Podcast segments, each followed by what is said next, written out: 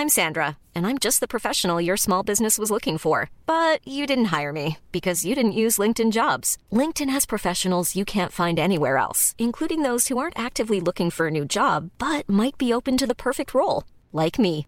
In a given month, over 70% of LinkedIn users don't visit other leading job sites. So if you're not looking on LinkedIn, you'll miss out on great candidates like Sandra. Start hiring professionals like a professional. Post your free job on linkedin.com/people today. Bonjour à tous et bienvenue à l'heure des pros. Ce matin, le journal L'Express révèle que les conseillers de l'Élysée ont reçu la semaine dernière Monsieur Yacine Bellatar qui fait profession d'humoriste. En septembre dernier, un tribunal a condamné Monsieur Bellatar à quatre mois de prison avec sursis pour menaces de mort et menaces de crime envers des personnalités du spectacle. Après les attentats de 2015 et 2016, M. Bellatar avait déclaré Je ne suis pas Charlie, je ne suis pas Nice. L'Élysée a reçu M. Bellatar avant que le président décide s'il participe ou non à la marche contre l'antisémitisme. M. Bellatar aurait mis en garde les conseillers d'Emmanuel Macron la présence du chef de l'État dimanche dernier aurait enflammé les quartiers et les banlieues. Le chef de l'État a obtempéré, comme on le sait. Si tout cela est avéré, on touche le fond. Pauvre France une nouvelle fois, pauvre pays, j'ai envie de dire, qui part en vrille. Un repris de justice, connu pour son communautarisme et l'oreille du président de la République. Il explique que manifester contre l'antisémitisme est une offense faite aux musulmans. Bellatar a écrit sur Instagram Je ne puis venir dimanche car je ne marche pas avec mes bourreaux. Je ne sais pas de qui il parle. Emmanuel Macron a-t-il écouté Bellatar La peur, celle d'un président que je disais perdu lundi, sa peur est-elle passée avant la morale? De Gaulle avait Alain Perfit, Macron a Bellatar, chacun choisit ses conseillers. Il est 9h, Somaya Labidi nous rappelle les titres. Bon jeu. Après plus de dix jours d'intempéries exceptionnelles, Elisabeth Borne au chevet des sinistrés du Pas-de-Calais. La Première ministre est arrivée dans le secteur de Montreuil-sur-Mer, comme vous pouvez le voir sur ces images. Elle doit rencontrer les forces de sécurité et de secours avant d'échanger ensuite avec les maires du territoire. D'ailleurs, la plupart des établissements scolaires de la région ont, rouvert ce matin. 35 heures de travaux d'intérêt général pour avoir traîné au sol un policier à Nantes lors d'un refus d'obtempérer en mai dernier. Le syndicat Unité SGP Police et Faux dénonce, je cite, le laxisme de la justice, une décision incompréhensible. Le parquet a annoncé faire appel de la condamnation. Et puis l'opération israélienne dans le principal hôpital de Gaza se poursuit. L'armée accuse le Hamas d'utiliser le lieu comme base militaire et aurait retrouvé des armes dans les sous-sols, comme vous pouvez le voir sur ces images fournies par Tsahal. Des informations démenties par le Hamas. Au Philippe Bilger, Paul Melun, Gauthier Lebret et Robert Ménard, qui est le maire de Béziers, qui est ami avec le président de la République. Je peux dire ami? Non mais, pourquoi vous riez On a le droit d'être amis. Vous avez le droit d'être amis, c'est pas une insulte. Pas, mais je oh, mais vous riez. Non mais vous, avez de l'affection, vous êtes proche, je ne sais pas comment je, définir. Je ne suis pas proche, je l'ai rencontré vous êtes... de fois. Non mais il vous apprécie. Quoi Mais oui, moi j'apprécie un certain nombre de ses prises de position et en, et en, même temps, je, je suis abasourdi de ce qui, de ce qui vient de se passer. Euh, aller. Alors j'espère, j'imagine que c'est peut-être pas remonté jusqu'à lui. On va trouver, essayer de trouver des, des, excuses ce matin, mais quand même aller, aller demander à, à, à cet humoriste, vous m'avez dit que c'était cet humoriste, euh, son avis sur ça, c'est c'est de la folie, mais ça amène à, à, à des, des, prises de, de, de, décision que je ne comprends pas. Vous l'avez bien dit, donc je vais un peu vous plagier, pardon, sans payer de droits d'auteur. Euh, sans payer de droit d'auteur, je, je, précise. C'est ça que je regrette, le reste. Non, mais euh, on plaisante, mais. CNews est beaucoup plagié, vous savez. Je regardais hier soir des chaînes d'information concurrentes. J'ai l'impression que certains sont en train d'ouvrir les yeux. Pourquoi vous dites ça? Bah Parce que je le dis, parce que je l'ai vu. Ah d'accord, mais comme je sais, c'est un peu mystérieux. Cette non, bah, c'est-à-dire que certains disent ce que ici nous disons euh, ben, sur euh, des, ces sujets-là, par exemple sur euh, Yacine Bellatar hier, bien sûr. Attendez, mais... Et ce qui n'aurait pas été dit il y a un an ou il y a deux hmm. ans. Donc je pense qu'effectivement, ces news a une influence dans l'espace médiatique français. Et, pardon, j'ai le vague sentiment que des gens comme moi qui étaient reçus comme... Bien sûr. Vous, vous, savez comment sur un certain nombre de plateaux de télévision, hmm. où dès que tu disais des évidences qui sont par exemple qu'il y avait un lien entre l'immigration non contrôlée et, et la délinquance, tu étais le facho de service. Je veux dire, tu ne pouvais pas même pas discuter, mais moi je me retrouve. Mais écoutez, je vais vous raconter une anecdote. Je me suis, euh, de, Macron, de Macron. Attendez, sur Macron. Je vais dire à nos amis qui peuvent aller faire un tour. Oui. Parce que allez. ils peuvent aller dans le jardin. Les enfants, allez jouer dans le jardin. Tonton Robert est avec nous. Il va rester. Bon, je vous taquine. Je vous taquine. Une anecdote. Une anecdote. Même plusieurs. Une seule suffira. Non, mais c'est sur Macron. Donc, pour vous dire choses ambivalentes que, que j'ai par rapport à ça. Donc je suis invité comme plus de 200 maires, vous savez, après les émeutes, à l'Élysée. Donc j'y vais évidemment, j'y vais évidemment, parce que quand le chef de l'État euh, te demande de venir, tu y vas.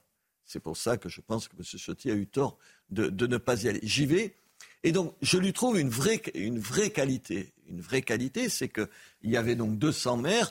Honnêtement, pendant deux heures et demie, deux heures et demie, il a écouté les gens. Écoutez les gens.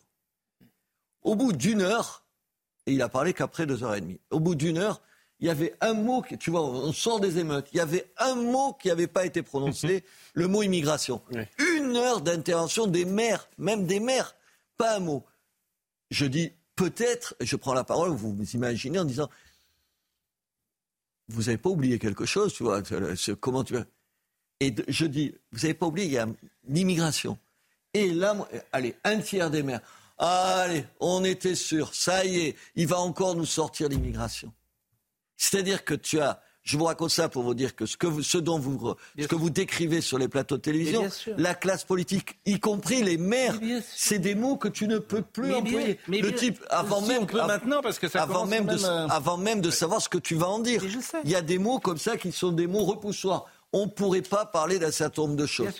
Voilà, c'est ce que, je voulais dire. Et donc, pour répondre à votre question, quand il a raison, il a raison, Macron. Moi, je lui ai donné raison sur, j'en sais rien, sur, sur, euh, sur la, Covid. Non, je ne pense pas que se faire vacciner est un danger, mais je peux le critiquer. On peut peut-être le, piège, le piège avec Emmanuel Macron, c'est lui.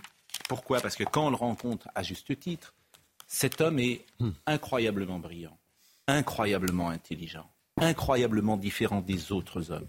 C'est incontestable, puisque chacun de nous a pu le rencontrer. Et d'ailleurs, ce matin, dans euh, euh, Paris Match, formidable Paris Match, Catherine Ney a, réussi à avoir des informations que personne n'avait eues de Brigitte Macron.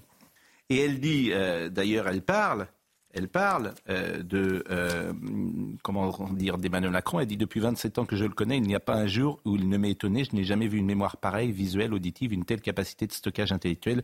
J'ai eu beaucoup d'élèves très brillants. Aucun n'avait ces capacités. Je l'ai toujours admiré. C'est vrai. C'est sans doute vrai. C'est vrai d'ailleurs. En même temps, elle ne va pas dire un abruti non plus. Non, mais il y a, chez lui, et c'est le paradoxe, il y a chez lui quelque chose qui fait qu'il n'est pas un homme fait des autres, du même bois que les autres hommes. C'est incontestable. Bon. Pardon. Mais pourquoi faire? Attendez, est-ce que je si c'est pour euh, faire que des bêtises, ça sert à rien. Non, mais c'est ça que je veux vous dire. C'est là le piège de l'intelligence XXL parfois. Mais c'est de notre faute de notre faute. C'est de notre faute. on a et de la faute comme celle C'est ma faute s'il est pas intelligent. Non, non, c'est de votre faute. La, la fascination pour l'intelligence. Ah oui. En France, on a une fascination pour l'intelligence et la culture. Si vous bah, êtes capable de faire, euh, non, non, non, si vous êtes capable, aide. ça aide à rien du tout. Ah bon Si vous êtes capable de faire de faire trois citations de oh. faire trois citations, vous êtes un type non, mais de valeur. Pas le cas. attendez, ce que je veux dire, on n'a pas besoin. Il y a plein de gens intelligents dans ce pays, plein. Combien il y a de gens intelligents et, et courageux, hmm. courageux. Courage. Ça, je suis d'accord avec vous. Voilà, c'est ça le problème. Non, mais c'est normal. C'est Alors, on va que son intelligence l'ait pas fait hésiter quant à ce que M. Bellatar vienne à l'Élysée. Parce que si, pour ces gens-là, à l'Élysée, M. Bellatar représente l'électorat musulman dans son entièreté en France, ça veut dire que ces gens-là ont quand même une vision un peu déformée de la société française. Donc, euh, on peut être très intelligent à ce moment-là et être aussi très déconnecté et ne pas comprendre les réalités au sein même du pays, les réalités sociologiques, culturelles, culturelles. Là, ça représente une méconnaissance du pays, à mon avis. Mais surtout, ce qui est absolument incroyable, c'est d'admettre l'idée que manifester contre l'antisémitisme est, une offense faite aux musulmans. C'est ça. Alors, euh, que dit-il, Éric Zemmour, là-dessus hier? Il dit, ben, le président accrédite l'idée qu'il y a deux peuples en France. Écoutez. Je pense que la position d'Emmanuel Macron est incompréhensible si on ne comprend pas qu'il est en vérité le président de deux peuples. Si vous voulez, euh, il a compris euh, à l'occasion de cette crise, et il refusait de le comprendre auparavant, qu'il a désormais deux peuples, un peuple judéo-chrétien et un peuple islamo-gauchiste, qui en sont au point d'autant découdre, qui ne sont d'accord sur rien, qui se détestent de plus en plus, qui se sont séparés depuis 30 ans, parce que moi j'ai connu quand j'étais enfant et jeune euh, la banlieue, euh, par exemple de la Seine-Saint-Denis, et c'est pareil partout, où désormais il n'y a plus quasiment de juifs et de chrétiens. Et il n'y a plus qu'un peuple euh, musulman qui fait des enclaves musulmanes dans, toutes ces banlieues. Et en face, on l'a vu euh, par exemple à la manifestation de dimanche, on va en parler j'imagine, on a le peuple historique français euh, qui ne veut pas disparaître et on n'avait pas de gens des banlieues. Donc en vérité, vous savez, dans les pays arabes, il y a les présidents, comme le président Sisi, égyptien, le roi du Maroc, qui veulent avoir des relations avec les Israéliens, mais qui ont peur de leur rue arabe qui ont peur de la réaction de la rue arabe parce qu'elle est hostile, parce qu'elle est pro-palestinienne, parce qu'elle est anti-israélienne. Eh bien, Emmanuel Macron a découvert qu'il avait désormais une rue arabe. Et donc, il s'inquiète beaucoup de cette situation. Quand il dit et on l'a vu pour la manifestation, quand il dit euh, je ne veux pas y aller parce que je veux bâtir l'unité, on découvre qu'il veut bâtir l'unité avec les antisémites, puisque en vérité c'était une marche contre l'antisémitisme. Bon, n'est pas une marche pour Israël, mais en vérité, son argumentaire n'est pas qu'il veut bâtir l'unité. Il veut éviter l'affrontement, il veut éviter la guerre civile. Il a une peur bleue. C'est encore une minute, monsieur le bourreau. Donc, moi, je dis qu'on ne comprend pas cette position si on ne voit pas ce qui se passe en France. Et Gauthier Lebret, ce matin, Yacine Bellatar a parlé au Huffington Post. Et il confirme euh, cette euh, réunion euh, à l'Elysée. Donc le conseiller en question, un des conseillers, c'est Bruno Roger Petit. Et il dit, Yacine Bellatar, puisqu'il est au cœur de la polémique, je ne savais pas que c'était grave, un rebeu qui passe les grilles de l'Elysée. Je ne vois pas vraiment en quoi je suis trouble. Je suis français, je suis là pour servir mon pays. Quand il va mal, je vais mal. Eh bien écoutez, on va lui dire, monsieur Bellatar, en quoi il est trouble. Il a été condamné à 4 mois de prison avec sursis pour menaces de mort et menaces de crime envers des personnalités du spectacle. Et après les attentats de 2015 et 2016, il a déclaré Je ne suis pas Charlie, je ne suis pas Nice. Et pour terminer, il a dit sur son compte Instagram Je ne puis venir dimanche car je ne, marche pas avec mes bourreaux. Hum. Je ne sais pas qui il vise d'ailleurs. C'est qui ces bourreaux? C'est son compte Instagram. Et il avait dit sur Zineb El Razoui, ancienne donc de Charlie pas, Inch'Allah, en 2020, tu n'es plus là. Oui, mais ce qui est intéressant, c'est toujours la même chose. C'est-à-dire qu'il fait le procès aux autres d'être racistes. Hum. Quand il dit je ne... Euh, parce que ce procès, il le fait à tout le monde, hein, euh, généralement. Et puis, euh, c'est un procès qu'on entend en permanence. Euh, quand il dit je ne savais pas qu'un euh, rebeu à l'Élysée posait problème. C'est pas du tout ça. C'est pas du tout le souci. C'est parce qu'il est rebeu comme euh, il dit qu'il y a un problème. C'est parce qu'il a été condamné. C'est parce qu'il est qui il est. bien sûr. Il, il Bruno Roger Petit, c'est pas le conseiller le moins influent. Hein. Non. Donc c'est quand même un niveau élyséen assez. Hmm. Ben, c'est, moi, je suis étonné, mais c'est le bureau d'ACO. Ah, oui, oui. mémoire. Depuis un mois. Oui, Gérard Depuis un mois, depuis le drame qui s'est s'est produit en Israël, on a vraiment vu un président qui ne prend pas la mesure de l'événement, qu'il tâtonne. Il a tâtonné, on l'a tout le monde l'a plus ou moins commenté au fil des déclarations quand il est allé en Israël, et puis ensuite, comment il a euh, reculé ici, avancé d'un pas, puis reculé de deux pas. Il tâtonne. Et là, pour la manifestation, c'était typique. Il a dû demander autour de lui à ses ministres, éventuellement, à ses proches, éventuellement au secrétaire général.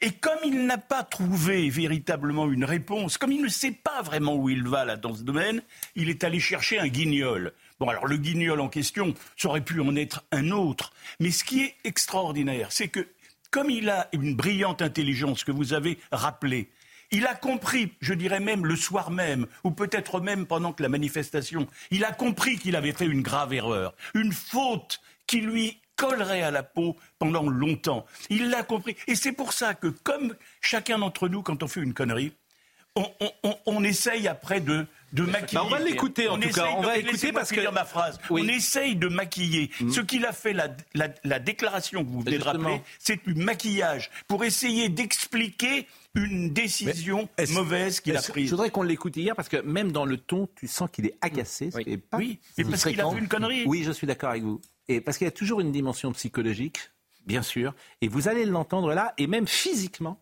j'ai envie de dire, parce que le body language, ça hmm. dit quelque chose, son visage, et, il est agacé, ça se voit. Écoutez.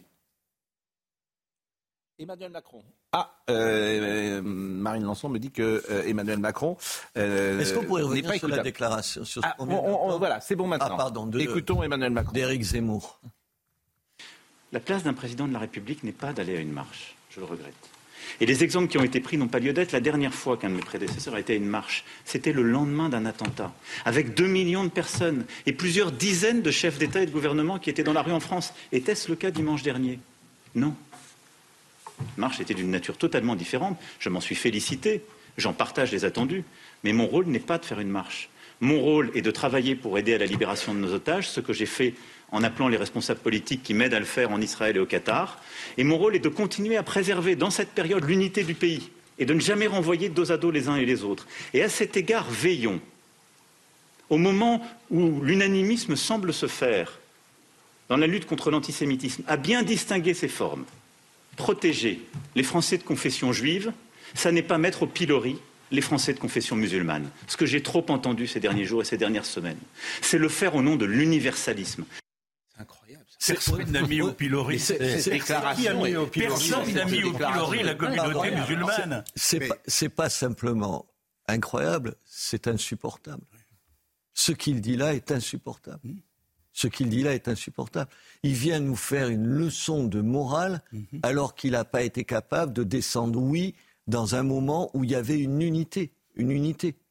Moi, je suis, sidéré, je suis sidéré ça. Mais, mais Parallèlement, je suis sidéré avec ce que dit Éric Zemmour tout à l'heure. Vous l'avez fait entendre. sur les deux peuples. Deux peuples Qu'est-ce que ça veut dire? Il y a une guerre civile qui se prépare? Oui, c'est ce qu'il oui, dit, oui. Oui, mais enfin, tu peux pas vivre comme ça. Qu'est-ce qu'on fait? Attendez, juste, moi je suis... Mais c'est son analyse. Non, Lui, il pense ça que... Une... Mais Colomb a dit la même chose. Non, attendez, non, non, non. Face à face, côte à côte. Non, Qu'est-ce que tu en tires comme conséquence de ça ben, Ça veut dire qu'il y a un affrontement qui. Euh, c'est leur analyse, je dis, c'est la non, non, non, non. Le maire d'une ville, il fait quoi Le, maire du ville, qu'est-ce que je fais Je dis dans ma ville, dans ma ville, il y a deux tiers des enfants qui sont d'origine immigrée dans les écoles. Mm. Je dis, je vais séparer les deux peuples. Ben, c'est le Liban.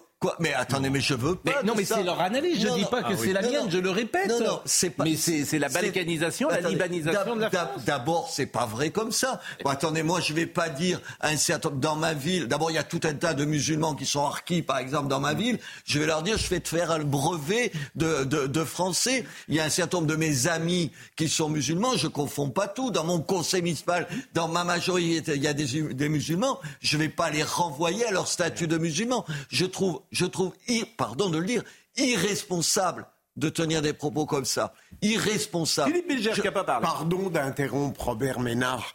Euh, mais, Philippe euh, Bilger. qui dit des choses.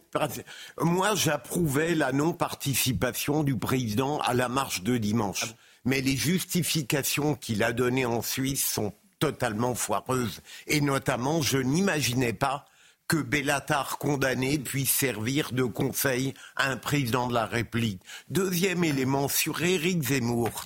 À chaque fois, c'est une pensée intelligente, mais provocatrice et extrême. J'ai l'impression qu'il met dans le présent les risques du futur.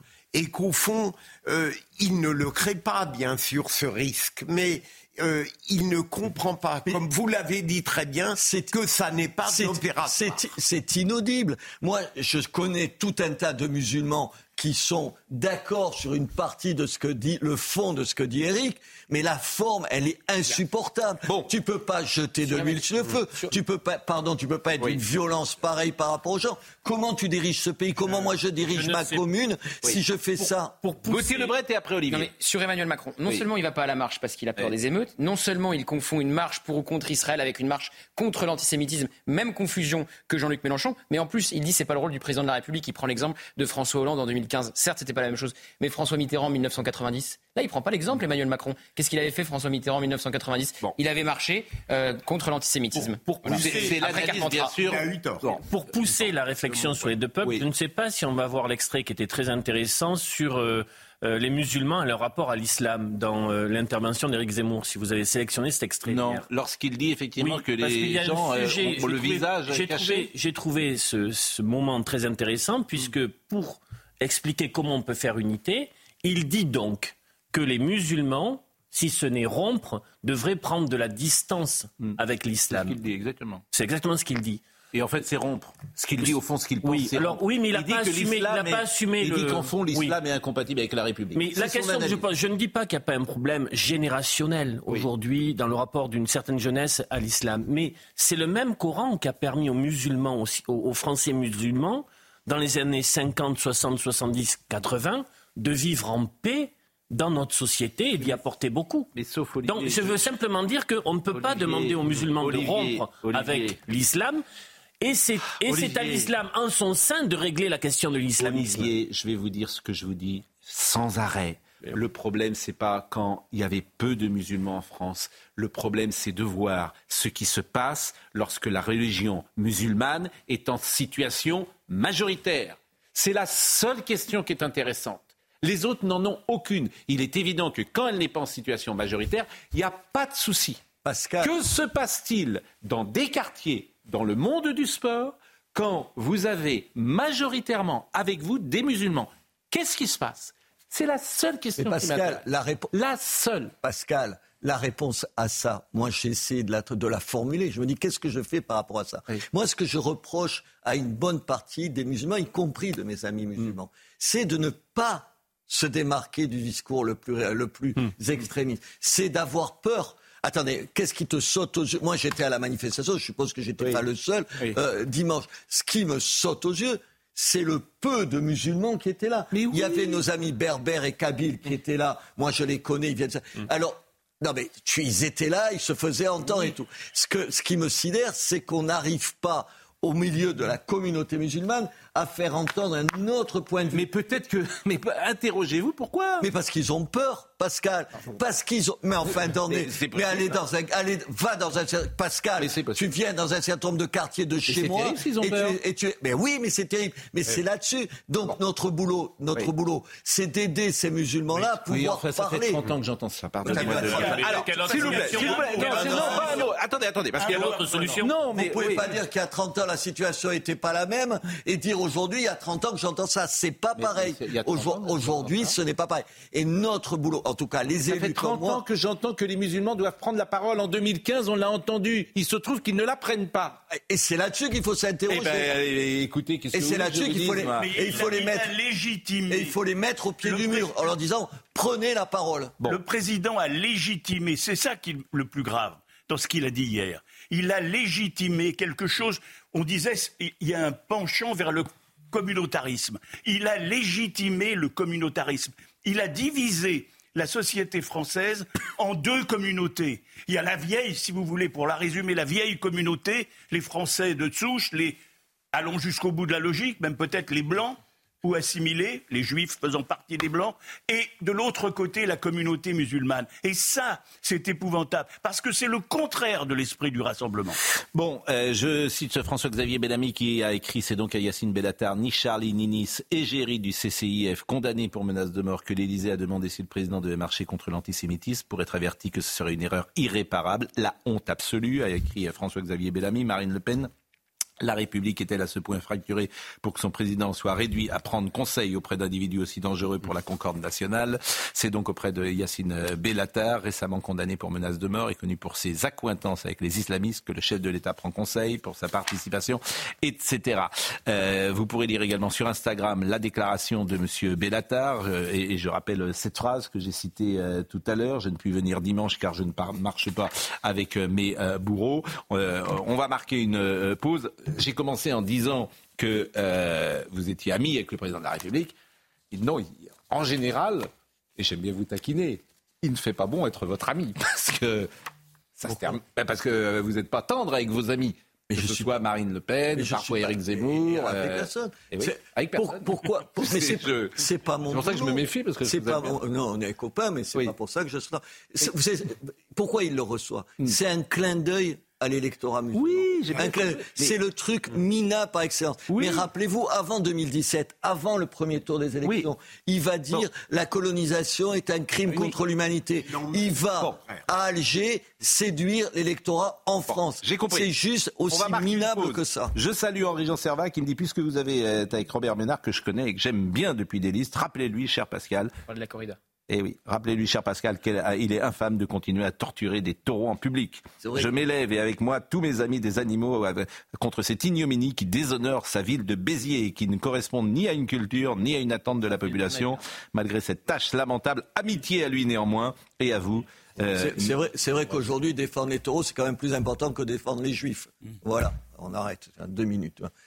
Quoi Mais c'est vrai, il y avait, comment il s'appelle, son copain comment il s'appelle Émeric Caron Émeric Caron, euh, qui était... Pour les moustiques. non, non, mais qui était là, tu vois. Je veux dire, il y a des priorités, ça va, les taureaux, ils commencent à me casser les... Et lui, euh, Non, mais attendez, mais... Les à Béziers n'avait pas très bien fonctionné. Non, mais... Ouais, ils étaient 50, tu vois. Il y avait 10 000 personnes. Mais moi, Et les arènes n'ont jamais été aussi... Ouais, j'ai une, position, une position étonnante sur la corrida. Je n'aime pas vraiment la corrida. J'y suis troublé. Mais j'aime que des gens, on leur laisse être différents de nous. Nom de Dieu, c'est aussi simple que ça. Moi, je n'interdis à personne d'aimer des choses que je n'aime pas.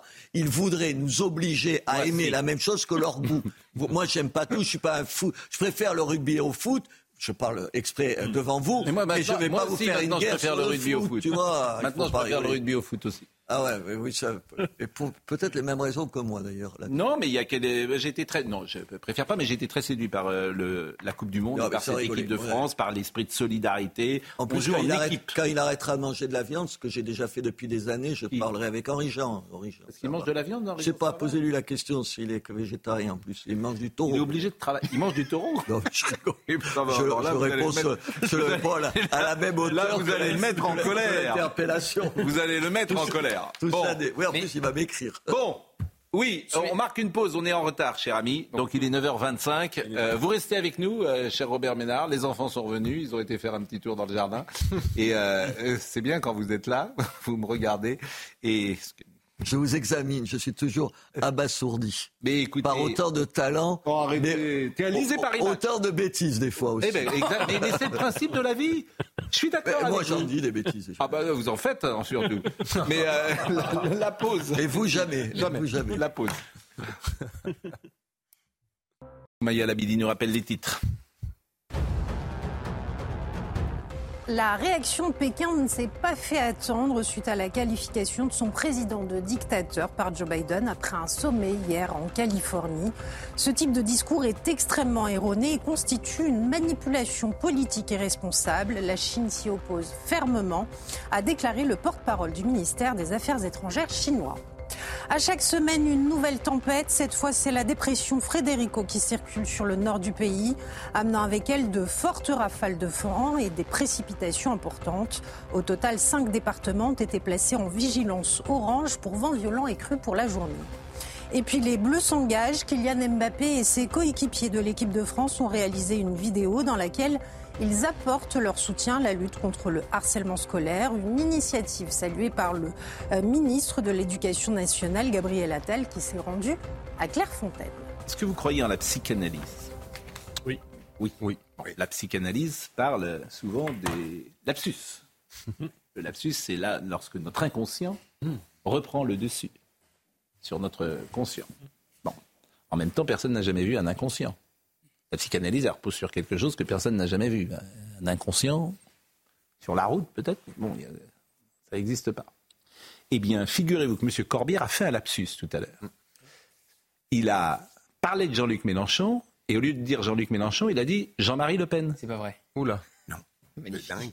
C'est dingue. Ça, c'est incroyable. Ben, mais non, justement, c'est pas incroyable parce qu'en en fait, c'est peut-être les mêmes. Donc écoutez. Il ne faut pas que ça soit fini. Moi, je suis pour que continue l'idée de l'unité, du rassemblement. Jean-Marie Le... Jean Le Pen. Oh là, quelle horreur. Oh, Jean-Luc Mélenchon, vous alliez dire Non, allez, j'en arrête. Certains de mes amis... Là, mais arrêtez. Là, vous voyez, vous allez me mettre encore plus dans... Euh, euh, vous allez dire quoi, alors? J'allais dire Jean-Luc Mélenchon. J'allais dire Jean-Luc Mélenchon. Vous m'avez... Non, non, mais... Euh, vous me troublez. Non, mais précisément, Jean-Luc Mélenchon disait une chose vraie, que la NUPES est le plus court chemin pour la victoire en 2027. Alors, en voyant ça, je me demande s'il n'a même pas fait exprès de faire ce lapsus. J'ai l'impression que. Je vais mettre une hypothèse. L'hypothèse, c'est que M. Corbière, étant très très politique, peut-être que vu qu'il est en dissidence vis-à-vis du chef de son propre mouvement, il s'est peut-être dit je vais dire ce mot-là, comme ça, ça va faire le buzz, comme on ah, dit. Je pense que. Et, dès lors, je suis pas sûr qu'il soit. Je pense que l'avion est en partance pour Vladivostok. La, sanction va tomber rapidement. je pense. Comme pour Raquel Garrido.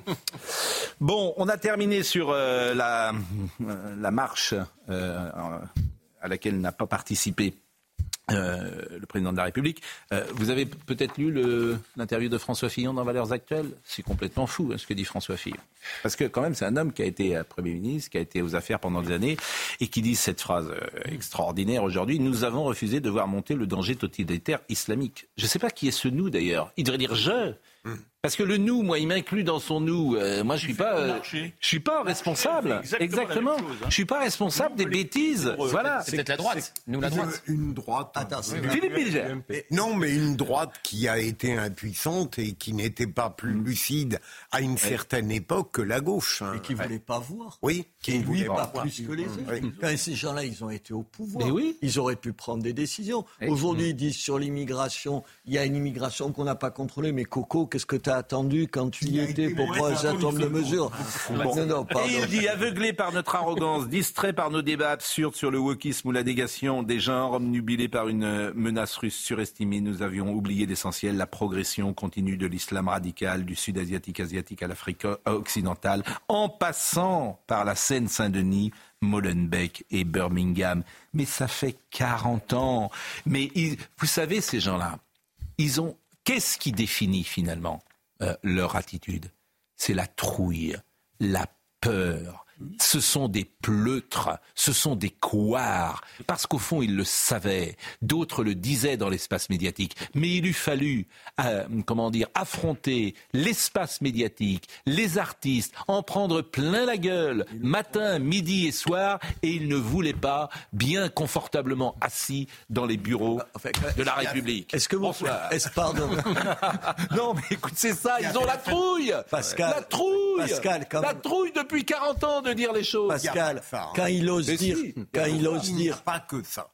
Attends, quand il ose dire, qu'est-ce qu'il dit Qu'on a été on, omnibulé par une menace russe, russe surestimée. Il plaide pour lui là. Bah oui, Il plaide pour lui parce qu'il n'y avait pas une menace russe. Il n'y a pas l'Ukraine. Et il était où avant l'Ukraine dans un conseil d'administration d'où Écoutez, Monsieur Bensoussan, euh, parce qu'on va parler de Naël et qui a fait un parallèle entre Naël, parce qu'en fait, euh, l'affaire Naël, euh, dit M. Bensoussan, la minute de silence qu'on a faite à l'Assemblée nationale pour Naël. Un scandale.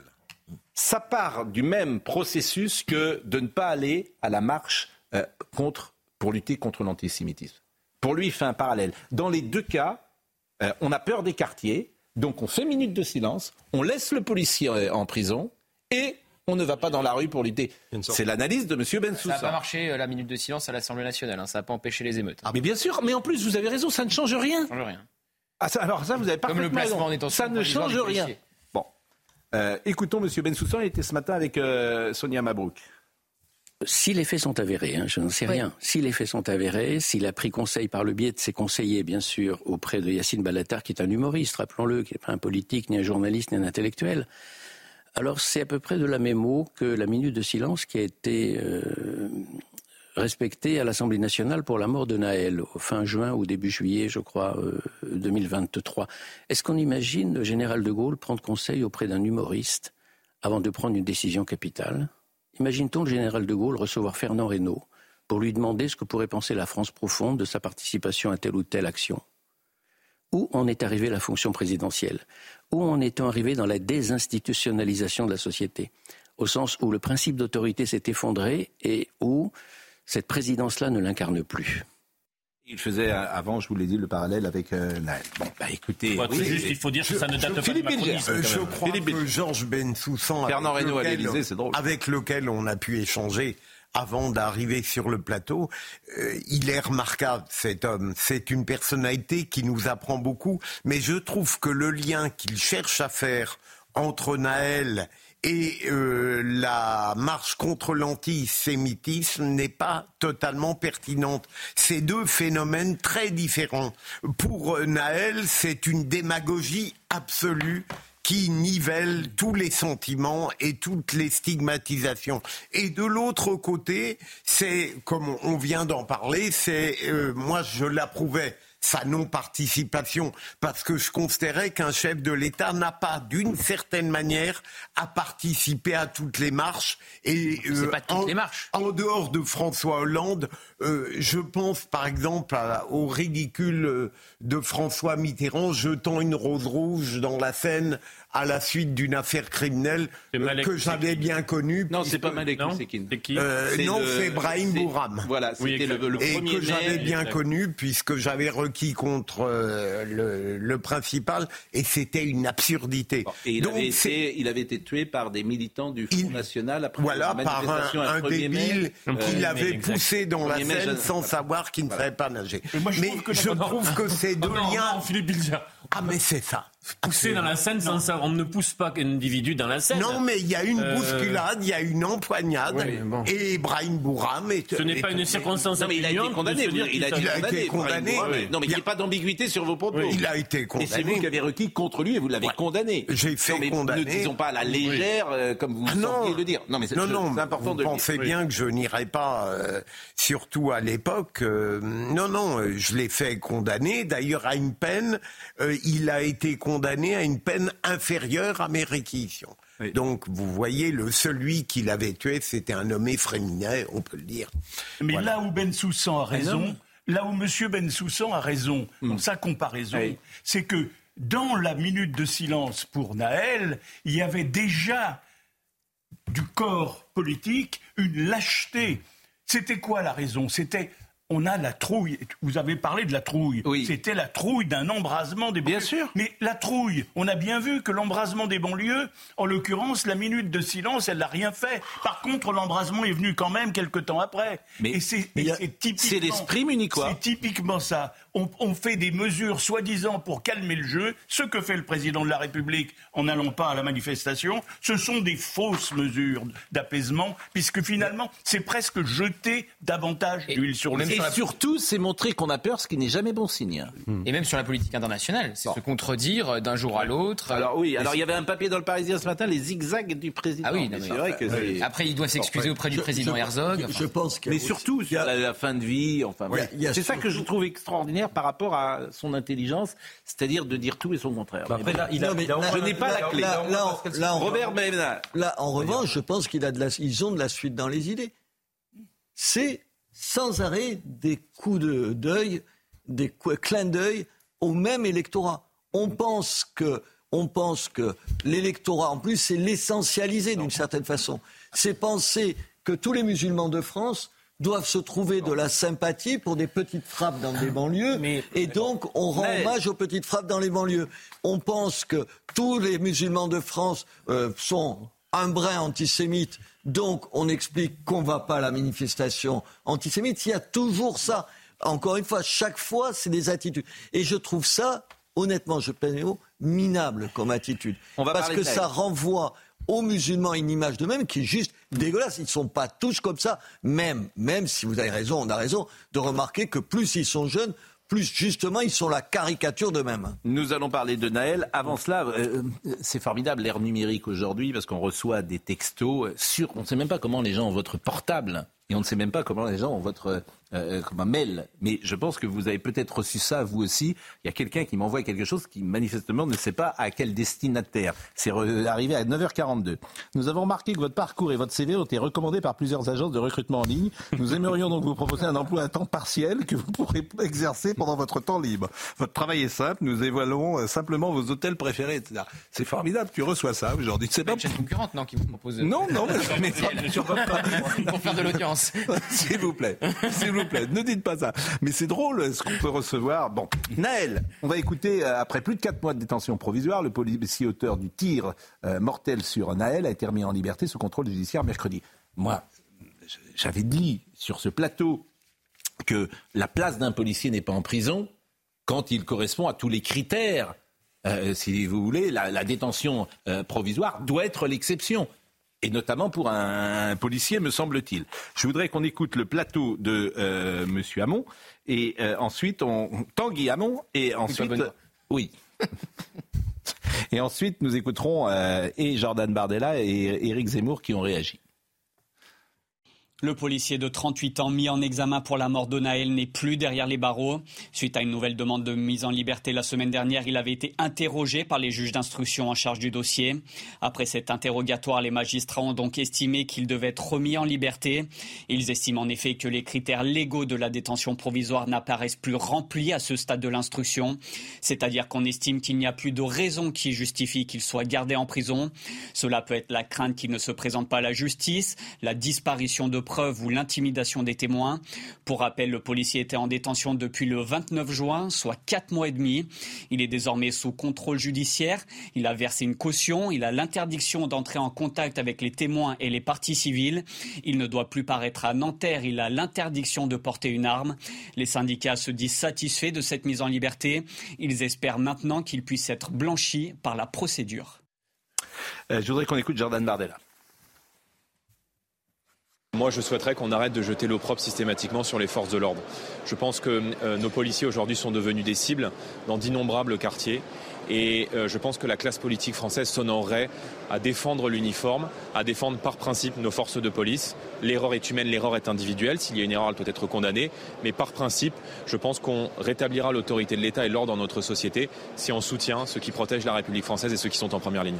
Et Éric Zemmour allait encore plus loin hier soir. Écoutez-le est mis en examen à tort. Et il a été ah. emprisonné à tort. Moi, je militais pendant la présidentielle pour une présomption de légitime défense pour les policiers, c'est-à-dire qu'il y aurait eu la logique inverse. Hmm. Les juges aurait pu juger après, ils vont pas, il va pas s'envoler euh, au Qatar ou à Abu Dhabi. Hein, on est d'accord. J'étais sur cette position. Les, les, les, policiers, mais il a tiré. Il a tiré. D'accord. J'ai pas dit le contraire. Les policiers, mais il faut voir le contexte. Bon. Les policiers doivent avoir une présomption de légitime défense, c'est-à-dire qu'ils doivent être jugés a posteriori. Et il est scandaleux qu'ils aillent quatre mois en prison, loin de leur famille, au milieu de toutes les racailles euh, de banlieue. Et vous imaginez quel sort a été le sien pense le magistrat que vous êtes euh, Sur ce plan, je trouve que Jordan Bardella a totalement raison. Éric Zemmour, de nouveau, et bizarrement, ça rejoint un petit peu notre analyse de tout à l'heure. Il ne peut pas accepter d'avoir une pensée intelligemment banale. Il faut qu'en permanence, il aille vers une forme de d'extrémisme ou qui le distingue dans ses propos. Moi, je trouve que le policier, euh, à partir du moment où la qualification initiale était celle de meurtre, on ne pouvait pas faire autrement que de le placer en détention. Je trouve qu'heureusement, aujourd'hui, il est mis en liberté avec des conditions très strictes pour son contrôle judiciaire.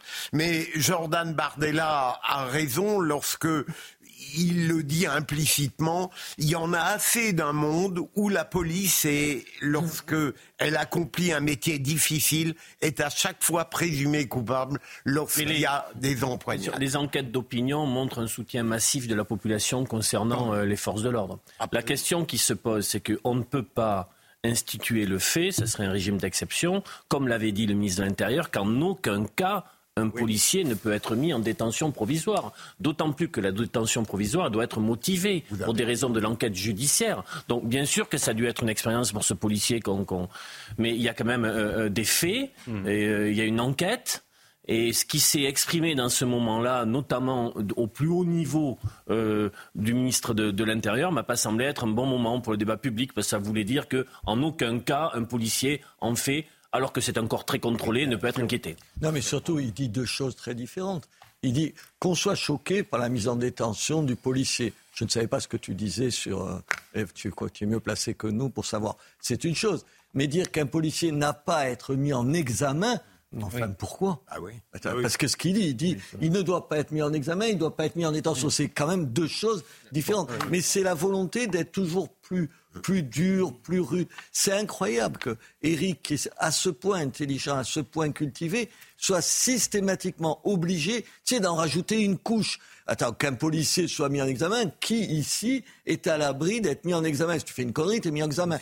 Est-ce qu'on a besoin de te mettre en détention? Parce que normalement, la détention, elle est exceptionnelle et elle se résume si tu dois te tirer, si tu dois menacer ton, le mec qui t'a mis. C'est une chose. Et je suis toujours étonné de ça. Et oui, parce que l'intelligence euh, n'est pas, n'exclut pas l'erreur, ou l'intelligence, euh, il y a le tempérament, il y a euh, la nature, il y a le caractère. L'aspiration à une singularité. Voilà, et puis il y, a aussi parfois une jubilation qu'ont certains à dire le, à jouer Cassandre. Certains ont ça. C'est pour ça que le rapport à un homme politique, il est particulier. parce qu'on n'aime pas euh, euh, Cassandre, en fait. On n'aime pas quelqu'un qui dit Je vous l'avais bien dit, hein. je vous l'avais bien dit, hein. Non, on n'aime pas ça. Non, mais en fait, on, aime que le, suzerain sera, euh, soit grand. Et, qu'il ne soit pas, qu'il y ait quelque chose qui le dépasse, qu'il ne soit pas atteint par des médiocrités de tempérament et de caractère. Oui, mais pour que ce soit systématique, il y a autre chose. Ben oui, mais c'est C'est un idéologue, tu dois rentrer dans la bouteille parfois. Et puis il y a l'idée que pour être, pour être, pugnace, pour donner envie aux gens et tout, c'est contradictoire avec le fait d'être raisonnable. Moi, je rêve d'une politique où on tienne des propos à la fois raisonnable, de bon sens, sans apparaître pour autant niant tu vois, le mec, tu vois, cette espèce de centre qu'on a eu qui te donne juste pas envie de, de faire de la politique et encore moins de t'engager. on, peut être ça. nous montre qu'on peut réussir à cela. Je pense au Danemark, je pense oui, mais... à la Norvège, à la Finlande, à l'Islande et au Danemark qui ont fait un Oui, mais ils sont 7 millions. Traiter les sujets. ils sont 7 millions. C'est quand même, Pascal, c'est quand même riche. Je pourrais aussi citer la Suisse, je pourrais citer le Royaume-Uni qui prend. Mais ici, on aime couper... Alors la Suisse, le Royaume-Uni vient de limoger sa ministre de l'Intérieur. Non, mais sais, on peut le Royaume-Uni, on peut en parler. Mais il hein. n'empêche que Richie Sunak a pris un certain nombre de mesures concernant les politiques migratoires qu'on n'a pas pris en France. elle s'est fait limoger. La pause, euh, mais la Suisse, c'est formidable. Mmh. Franchement, la Suisse, c'est absolument. C'est un exemple, la Suisse. Bah oui. on s'en moque, mais on a bien. Mais pourquoi on s'en moque Moi, je me moque pas du tout de la Suisse. Non, mais pas vous. je suis pas. Ah bon, franchement. Bon, vous restez avec nous. Vous restez avec nous parce que je voudrais vous parler d'écologie avec Hugo Clément. Vous connaissez Hugo Clément Oui. Le théorème de Vakita. Donc c'est intéressant et le journaliste est engagé dans la défense de l'environnement et euh, ça va être intéressant de, l'écouter parce que là aussi, moi je n'aime pas les idéologues. Bon, parce que je n'aime que les pragmatiques. La règle, c'est qu'il n'y a pas de règle. C'est ça la vérité. La règle, c'est qu'il n'y a pas de règle et, je peux vous rejoindre là-dessus. Bon, maintenant si euh, les, les... c'est Pardon, mais je préfère. C'est pas totalement vrai ce que vous dites, Pascal. mais il me... Non, mais il me semble que le pragmatisme absolu est une errance. Là aussi, oui. Euh, il faut avoir deux, trois convictions fortes, à partir ah, desquelles le pragmatisme. Deux, trois ou plus. Vous m'avez dit tout à l'heure que j'avais des certitudes et que j'avais pas assez de doutes en antenne, et maintenant vous me dites le contraire qu'il faut. Vous êtes assez fin pour distinguer oh. les certitudes. Oh. La finesse, c'est pas exactement le qualificatif que je choisirais. Ah bah, c'est votre procès. C'est un libéral sur le plan économique et c'est un anard de droite sur le reste. Je vous, l'avez fait assez souvent. Eh, voilà. Eh, vous, vous êtes l'incarnation du traître. vous êtes, mais vraiment, c'est dans votre. vous êtes ce le scorpion. livre. Ben ouais, scorpion qui, on, se, on se connaît depuis des années, on a travaillé. Le scorpion, il tue, c'est ça, c'est ça. Le Zemmour a dit le Judas Béziers. C'est le scorpion qui, tue. Sur le dos du. Voilà, il tue et il va se couler lui-même. Franchement. C'est parce qu'on vous aime. Ben oui, ben, je, préférerais euh, ne pas être aimé. Non, c'est pas bon. Alors, on va le recevoir. Le... Non, vous, vous connaissez les gens qui veulent pas. Ça me fait toujours marrer. Vous connaissez les gens qui moi j'ai pas. C'est très difficile. Évidemment, tout le monde a envie d'être aimé, ouais, son amoureuse, d'aimer son amoureux. Mais en, même temps, allez, en même temps, faire de la politique, c'est accepter de ne pas être aimé. Et, faire euh, animateur de télé, c'est quoi, vous croyez? Réfléchissez à ça. Ça dépend quel style d'animation. Bon, bon allez, vous allez aller au coin. Ça, vous, vous, allez rentrer chez vous, hein, euh, euh, ça va. Merci Gauthier Lebret. Et nous recevons Hugo Clément dans une seconde et on va pouvoir parler écologie. Et on parlera aussi peut-être d'Éric Dupont-Moretti toujours. À tout de suite.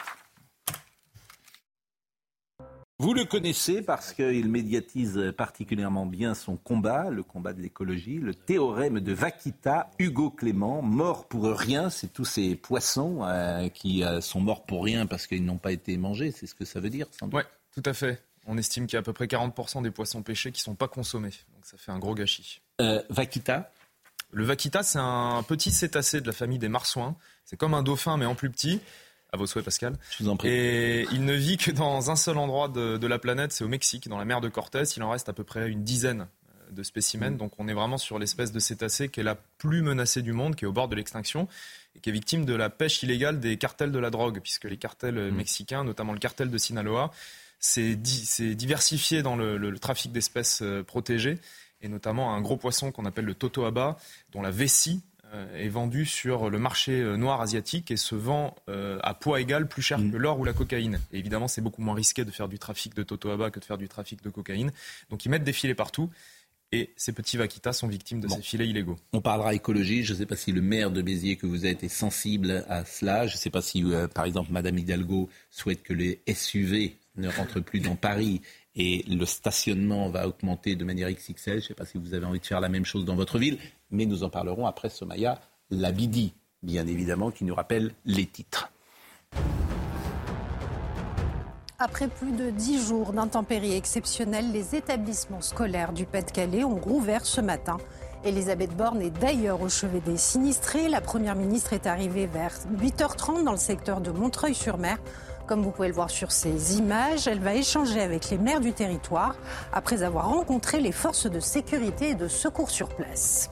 Les résultats de ce sondage CSA pour CNews à présent, la question faut-il arrêter de verser les minima sociaux aux étrangers 67% des personnes interrogées ont répondu non contre 32% de oui. Et puis quatre blessés après une fusillade près de Jérusalem.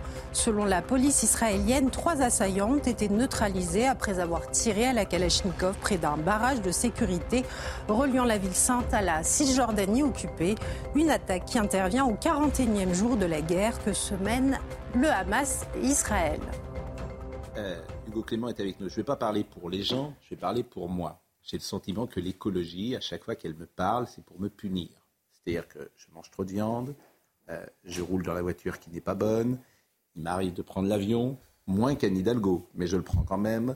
Et à chaque fois qu'on me parle d'écologie, au fond, c'est pour me punir ou pour me dire que je ne suis pas, pour me faire la morale. Bon. Comment euh, arriver à trouver le juste milieu dans des villes qu'on veut évidemment aérer, vertes, agréables, bien sûr, sans pollution, et en même temps ne pas faire passer ce message qui est perçu comme un message de morale. Et moi j'ai horreur qu'on me fasse la morale. On a tous un côté anard, et certains plus que d'autres, et euh, punitif. Alors déjà, il faut quand même prendre un peu de recul, c'est-à-dire que ce qui est vraiment punitif, c'est ce que vivent les habitants qui subissent le changement climatique. Euh, on le voit en France, dans la vallée de la Vésubie, quand vous avez euh, des, événements météorologiques extrêmes qui sont euh, aggravés et rendus plus fréquents par le changement climatique, qui détruisent des vies, des vies humaines, qui détruisent euh, des villages entiers, qui détruisent des infrastructures. Il y a beaucoup de gens dans l'ouest de la France qui ont leurs maisons dans lesquelles ils ont investi toutes les économies d'une vie qui sont en train de se fissurer à cause de la sécheresse.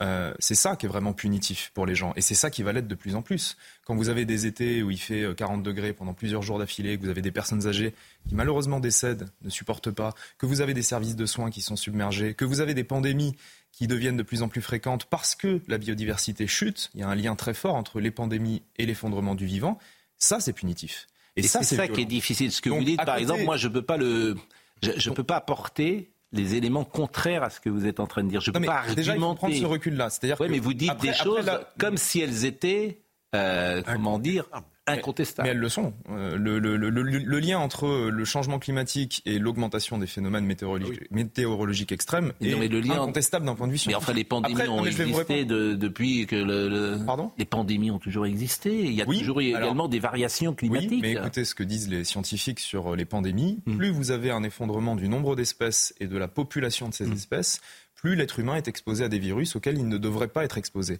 Plus vous détruisez des forêts, notamment les forêts équatoriales, et vous mettez en contact des animaux sauvages qui ne devraient pas rentrer en contact avec des animaux d'élevage, c'est ce qui s'est passé pour les dernières pandémies, où on a des virus qui étaient dans un réservoir euh, sauvage, qui sont passés à travers un animal domestique, on ne sait pas lequel encore pour le coronavirus, mais on, on le sait pour les précédents, notamment pour, euh, via, le, via les porcins, euh, via les cochons, et qui ensuite contaminent l'humain. Donc évidemment qu'il y a un lien très fort entre la santé humaine, et puis on parle des pandémies, mais on peut aussi parler des pesticides. Aller demander aux agriculteurs victimes de cancer du système Mais le glyphosate, par exemple, personne n'arrive à se mettre ah, d'accord. Ah, bah, les scientifiques, en tout cas, ils arrivent à se mettre d'accord. Mais c'est pas aussi clair que vous dites. Ben si, malheureusement. Et moi, je peux pas non plus arriver sur ce terrain parce que je suis pas un expert. Je peux pas. C'est bien pour ça qu'il faut écouter les experts scientifiques. Mais oui, mais sur le glyphosate, je vous assure, sur ce qui, euh, il y a consensus sur euh, le pesticide qui avait été utilisé aux Antilles qui est une erreur. Chlordécone. Chlordécone. Oui, mais ça c'est intéressant. Ça c'est intéressant parce qu'à parce qu'à l'époque, à l'époque, à l'époque, l'industrie des produits phytosanitaires disait, comme elle dit aujourd'hui pour le glyphosate, il y a aucun danger pour le chlordécone. À l'époque, l'État disait, il y a aucun danger pour le chlordécone, alors que des scientifiques alertaient sur la dangerosité. Robert Ménard, vous, vous connaissez bien ces sujets de l'écologie? Non, moi, pas, pas, comme vous, et je conteste pas ce que vous dites, parce qu'honnêtement, je n'y connais rien, donc je ne vais pas en parler. Moi, ce que je vois comme maire d'une ville, c'est les conséquences pour les gens du discours que vous tenez là et que je ne conteste pas. Juste, je vous dire, il y a en France 30 millions de gens qui vivent dans des communes de moins de 10 000 habitants. C'est-à-dire qu'il y a toute une partie des gens, et moi je suis élu d'une maire d'une ville euh, qui est entourée de villages de cette importance-là. Les conclusions qu'en tirent vos amis écolos pour la vie des gens est insupportable. Moi, je ne peux pas dire aux gens. Je ne sais pas de quels amis vous parlez. Non, non, je plaisante. ne prenez pas, ne prenez pas au premier Les écolos, allez, j'enlève amis pour pas vous embêter. Euh, on me dit, il faut développer euh, des, euh, le vélo. Mais enfin, moi, les gens, s'ils n'ont pas leur voiture pour venir travailler, c'est impossible. Je ne vais pas leur dire de prendre le vélo pour, pour venir travailler à Béziers de 10 km de là.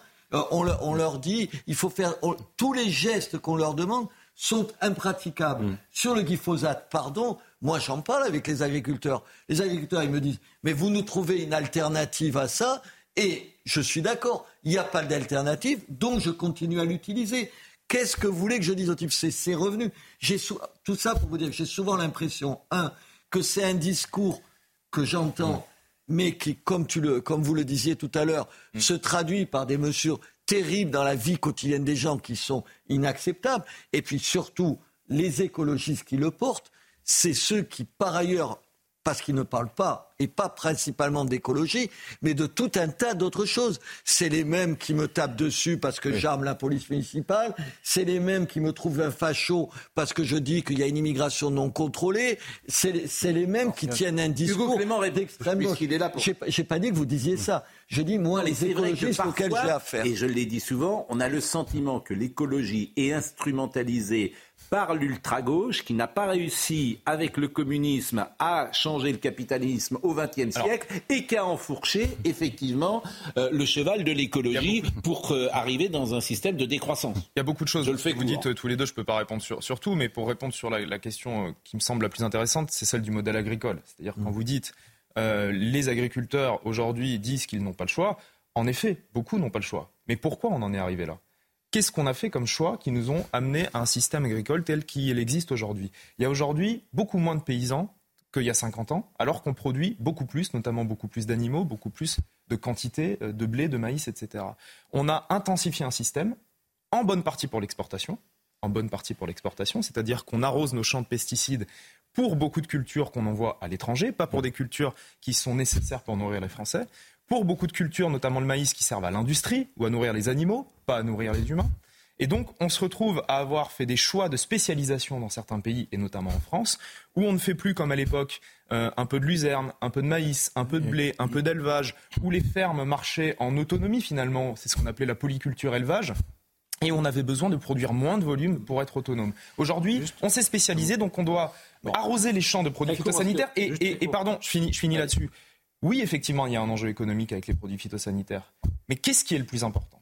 Est-ce que c'est la santé des Françaises et des Français? Est-ce que c'est les cancers pédiatriques? Est-ce que c'est les gens qui meurent à cause des pesticides? Ou est-ce que c'est la santé économique de certaines filières? Alors, dit comme, juste, dit comme, dire un, dit comme ça, pardon, dit comme ça, tu as raison. Non, non, il faut que je dire un, un, mot juste en écho à la question de Pascal sur l'écologie dont on nous rabâche en termes d'écologie politique. L'écologie dont on parle le plus aujourd'hui, c'est effectivement l'écologie des petits gestes, le tri sélectif, toutes ces choses-là, euh, et jusqu'aux pistes cyclables non genrées. Et j'ai le sentiment que l'écologie politique s'abîme dans son message en parlant de cela, alors que d'autres sujets beaucoup plus importants et beaucoup plus critiques pour la planète, comme le commerce mondial, comme la mondialisation, comme la démographie, sont très rarement traités par l'écologie politique qu'on voit en Occident. Et je le regrette et j'ai le sentiment qu'on passe à côté, si vous voulez, des vrais sujets. C'est que si par exemple on ne parle pas de libre-échange, de produire en France, d'industrie en France, et qu'on se cantonne à parler... Hein.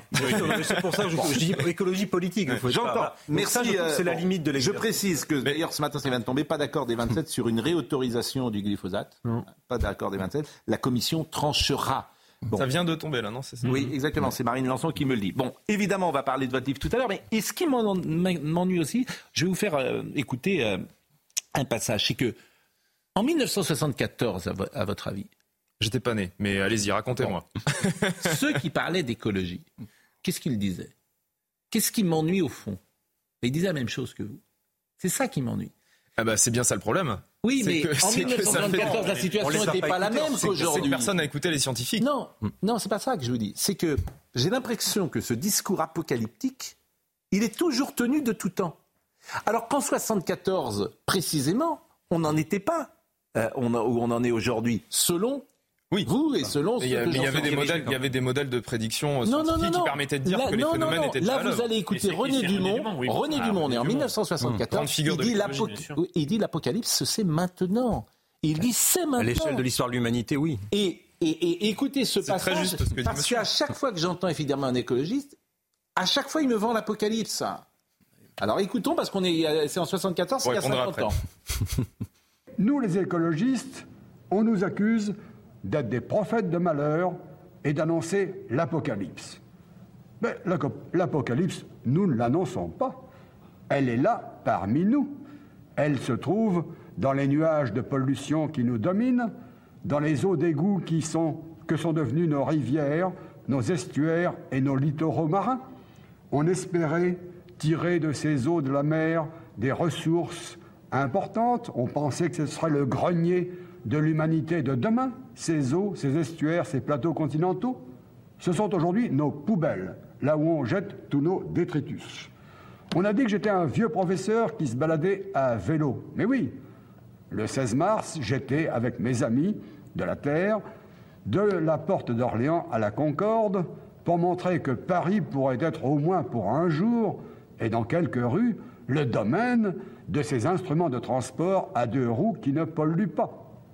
Bon, qu'est-ce que je trouve intéressant dans ce qu'il dit? C'est qu'il dit c'est l'apocalypse. Bah non, ça ne l'était pas en fait. Bah, euh, alors, à l'échelle. Parce que là, il n'est pas dans la prédiction. Il, en fait, il dit c'est bah, l'apocalypse. Mais parce que les autres disent c'est l'apocalypse. Pascal, parce qu'en 74, il y avait déjà des enjeux de pollution énormes. Et il y avait déjà des. des, des, comme il, il parle de, de la pollution dans les océans, de la pollution des rivières évidemment que ça existait déjà à l'époque. Et si on avait écouté plutôt des gens comme René Dumont, qui étaient des gens modérés, hein, mhm. là on ne parle pas de gens qui ah étaient des, radicaux, c'était des gens modérés. Mhm. Si on avait écouté ces gens-là, si on avait mis en place des choses pour réduire euh, les impacts qu'on a sur l'environnement, on n'en serait pas là aujourd'hui. Ça c'est sûr. Donc on aurait dû les écouter ces gens. Et en plus ils le disaient de manière sympathique.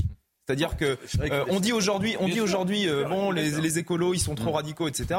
On peut pas reprocher à ce monsieur Dumont d'avoir employé des, termes dérangeants. Alors deux ou trois petites infos avant de revenir à votre livre. Il reste une 25 minutes. Je voulais vous montrer alors ce sujet qui nous a vraiment étonné avec ce policier qui a été traîné sur plusieurs mètres à Nantes et vous avez vu la sanction 35 heures d'intérêt généraux. alors on voit le sujet oui, monsieur mais bien le, sûr. Monsieur le magistrat, je vous, euh, interrogerai. Honoraire ancien. Hein, que comme ça, je veux me protéger si je garde ma liberté intellectuelle. Je ne voudrais pas qu'on dise que le magistrat délire. J'entends bien. Vous m'approuvez. Toujours. Non. Si, toujours. Écoutons le sujet. Sauf dans... À cause de la violence du choc, le fonctionnaire a des séquelles irréversibles, des lésions au cerveau qui engendrent des moments d'inattention et une immense fatigue. Pourtant, pour avoir percuté et traîné ce policier sur 25 mètres, le chauffard n'a écopé que de 35 heures de travaux d'intérêt général. Je croyais que c'était une blague au début euh, et que j'avais mal entendu euh, la sanction. Ça coûte pas cher euh, de renverser un policier, de pratiquement le tuer. Au volant du véhicule volé, le conducteur mineur au moment des faits met du temps à reconnaître son erreur. Au tribunal, il donne une version surprenante. Il disait qu'il ne s'était pas rendu compte qu'il y avait un policier juste là à côté de lui, qu'il ne s'était pas rendu compte que le policier était accroché à la voiture et que euh, finalement, lorsqu'il s'en rend compte, il freine et réaccélère en se disant que comme ça, le policier va pouvoir gentiment descendre euh, et lui continuer son chemin. Ce policier ne comprend pas cette décision de justice. Pour nous, c'est un dégoût. Alors quel message euh, cette juge a voulu envoyer à, ce jeune, à, l'ensemble des, gens qui étaient dans dans la dans l'assistance à, l'ensemble de la population. La réinsertion du prévenu, rescolarisé et au comportement exemplaire depuis les faits, aurait joué en sa faveur. Le parquet a décidé de faire appel. C'est vrai que ça, ça, nous surprend. 35 heures c'est moins compliqué. Euh, Mais je, n'ai jamais été fanatique de ces sanctions et le travail d'intérêt général, à moins que ça ait changé, mm. avait cette particularité qu'il fallait que le prévenu accepte qu'on l'édicte à son encontre. Mm. C'était la seule sanction qui euh, demandait l'assentiment de celui qui allait être condamné. Mais euh, c'est complètement... Mais le parquet a fait appel, donc on voit qu'il y a encore un peu de lucidité. Euh, mais pardon, je finis vite là-dessus, Pascal. On parle beaucoup du courage depuis le début. Mais je crois que souvent les sanctions scandaleusement faibles viennent du fait que certains magistrats n'ont pas le courage d'aller au bout de la sévérité. Bizarrement, euh, il y a une mauvaise conscience, même de ceux qui doivent défendre la société, mm. à aller au bout de la rigueur parce qu'ils ont peur, tout simplement, de l'exercer. Et, puis, quand tu condamnes à de la prison ferme, tu les mets où Les gens? Tu les mets où C'est pas grave. Mais il faut. Non, mais attends, je veux dire, c'est qu'il faut se décider à construire des prisons. sûr. Et il faut se décider. En je suis d'accord. Hugo Clément est avec nous et je voudrais effectivement dans cette dernière ah bah partie que euh, Hugo Clément puisse intervenir euh, plus souvent que Robert Ménard. Mais euh, je ne sais pas si vous avez des contacts d'ailleurs avec Emmanuel Macron qu'on entendra tout à l'heure sur la politique. non. Sur ce jamais. Vous le voyez? Non, directement jamais. D'accord. vous êtes, et vous définissez quand même militant écologique? Non, je me définis comme un journaliste euh, engagé sur les Quel est aujourd'hui, euh, c'est indiscret de vous demander pour qui vous votez? Oui, c'est indiscret, Pascal. Mm. Et puis surtout, je pense que les gens s'en fichent. Ah non Ah si, si, je ah, pense que les gens s'en fichent. Ah moi, je euh, moi mon travail, c'est pas de. Mais si, parce que c'est important de savoir. C'est pas de faire de politique. Non, mais, alors, euh, justement, bah, j'essaye d'éviter. Si, vous me permettez. Allez-y.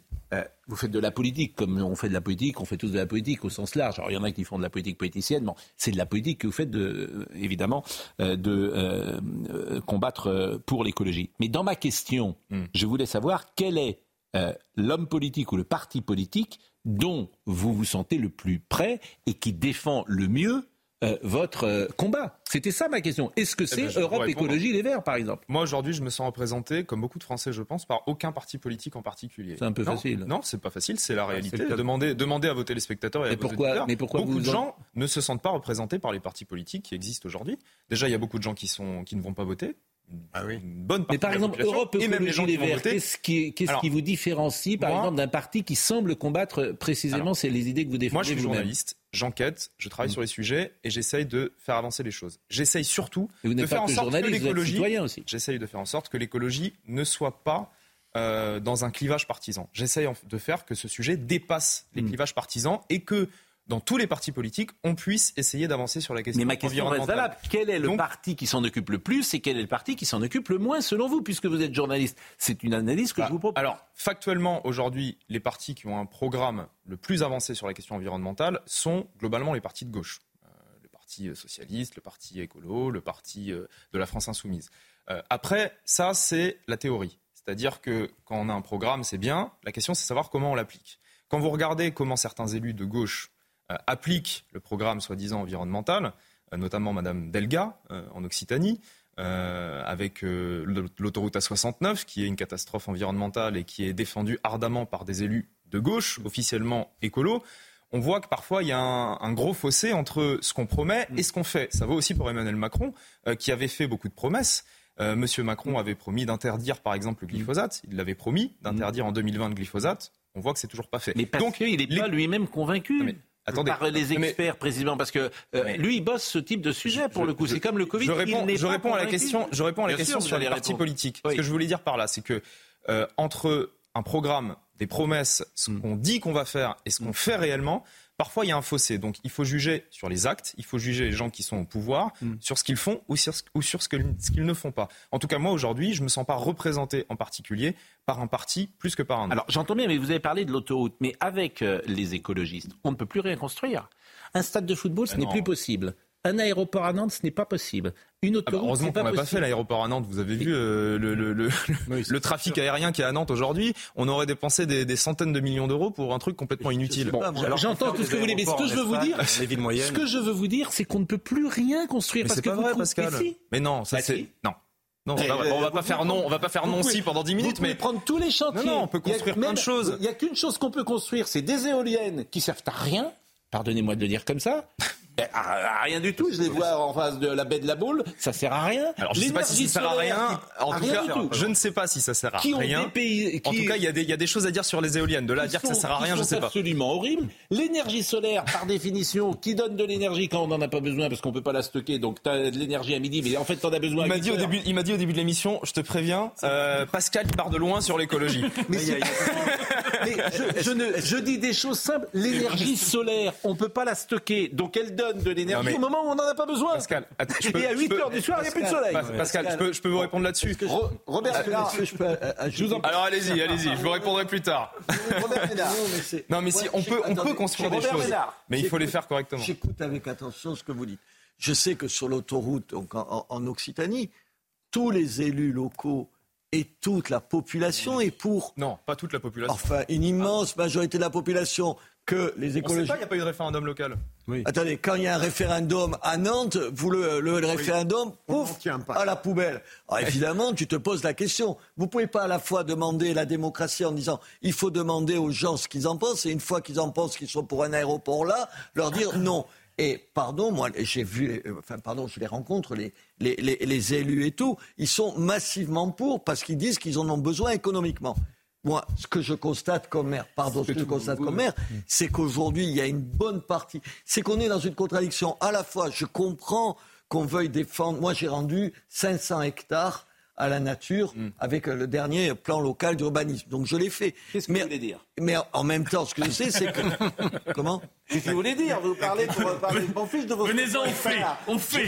La question. le, le fait, les faits, c'est que. Les faits. Les faits. Vous voulez Les poser faits, une question. Mais je peux finir Je plutôt que cette je veux interruption. juste parler de vos 500 Je hectares. veux réagir rapidement sur un Non, Est-ce que je vous avez une question Est-ce qu'il y Oui, avait ce une que- j'ai besoin de vous dire, c'est que Oui, je, ce que je vois, c'est qu'à la fois on essaye de faire des efforts et ils sont jamais suffisants, et qu'on est dans une contradiction massive où on nous dit à la fois il faut respecter tout un Bon, on tas a de compris, choses que mais Robert. Ménard. Mais attendez, Non, et, en mais même temps, Robert. et en même temps, Robert. quand tu veux développer, installer des entreprises pour donner Oui, du boulot aux gens, Robert. tu n'as plus d'endroit pour Robert le Ménard, faire. juste une C'est chose ça. rapidement. Voilà. Juste une chose Olivier.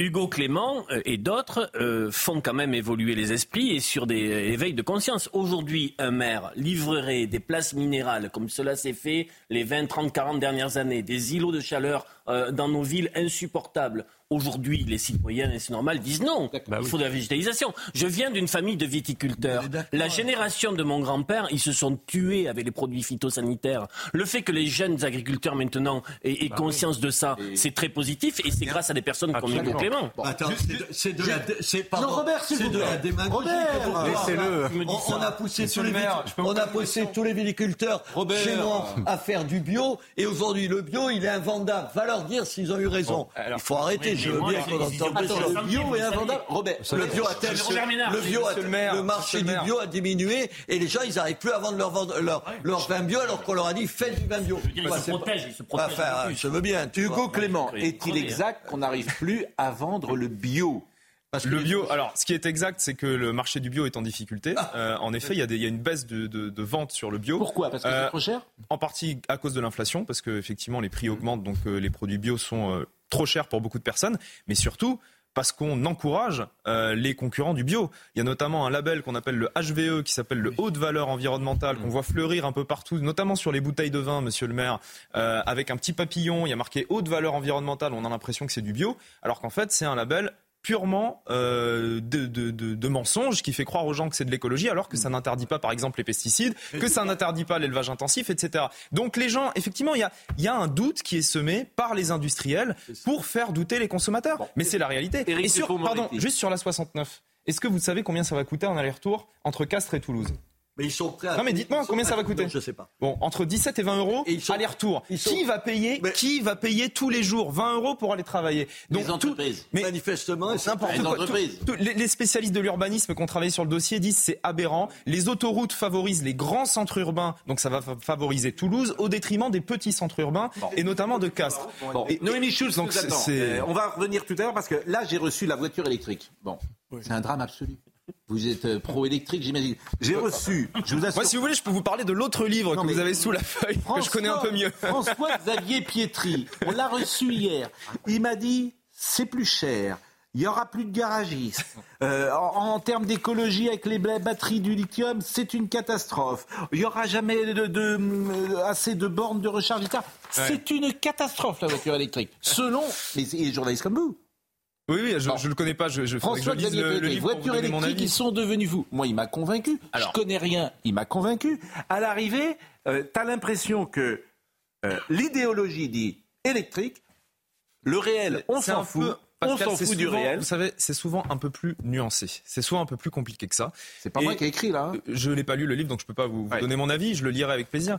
Euh, sur la voiture électrique, moi, ce que j'en sais et le, les, ah. enquêtes qu'on a faites sur la voiture électrique euh, montrent que à modèle égal, c'est-à-dire hmm. une petite voiture pour une petite voiture, l'impact sur le cycle de vie est quand même inférieur pour une voiture électrique. Parce que, évidemment, c'est polluant de produire des batteries au lithium, mm. évidemment que c'est polluant euh, de produire de l'électricité, mais c'est encore plus polluant d'aller extraire du pétrole, de le raffiner, euh, de le brûler pour avancer. Donc, euh, la voiture électrique n'est pas une voiture écolo, ça c'est vrai, Ce c'est pas une voiture qui n'a pas d'impact sur l'environnement, mais un modèle équivalent, c'est quand même un peu mieux que le thermique. Alors, euh, Noémie Schulz va être euh, là. Euh, quelqu'un me dit, et qui a raison d'ailleurs, euh, on met des boulets aux pieds de nos agriculteurs et on mange ce qui vient d'ailleurs. les agriculteurs ont le droit de se servir, là où les agriculteurs ont le droit de se servir des produits nocifs, comme dans beaucoup de domaines, on condamne notre agriculture on exporte aussi et on hein. perd notre indépendance alimentaire. On est dans un marché. alors ça, alors ça, ça, ça, ça, pardon. Il y a des produits pardon, mais ça me fait, pardon, mais ça me fait un peu en Espagne et qui oui, sont mais attendez, pardon, mais ça me fait un peu sourire quand même, Pascal, parce qu'on parle souvent des choses qu'on importe. Mm.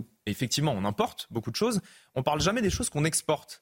Euh, une bonne partie de notre blé, de notre maïs est exportée. Une partie des poulets qu'on produit est exportée. Donc on, on produit aussi beaucoup de choses qu'on envoie chez les autres. Noémie Chose. Mais c'est vrai que, comme vous le dites, je suis pas un spécialiste de l'écologie et je rêve d'un monde vert. Hein, quand je vois ce que les années 60-70 qu'on massacrait parfois les villes et les bords de mer, notamment, quand je vois effectivement les littoraux, hein. effectivement, on continue à construire bah, dans des zones inondables. et, monsieur, monsieur le maire le sait parce que dans, dans le sud, dans la région euh, du sud, euh, Noémie Schulz. Oui, ça se fait beaucoup quand même. Noémie Schulz. Noémie Schulz. Il y a une amélioration. Noémie Schulz. Comment ça va, Noémie? Je suis là, Pascal. Ah, ça fait une heure qu'elle nous écoute. Noémie Schulz. Bon, euh, paraît-il que le ministre est très fatigué. J'entends dire qu'il est sonné, qu'il n'a plus le moral, Éric Dupont-Moretti, que les coups sont rudes, qu'il va peut-être être condamné et que c'est terrible.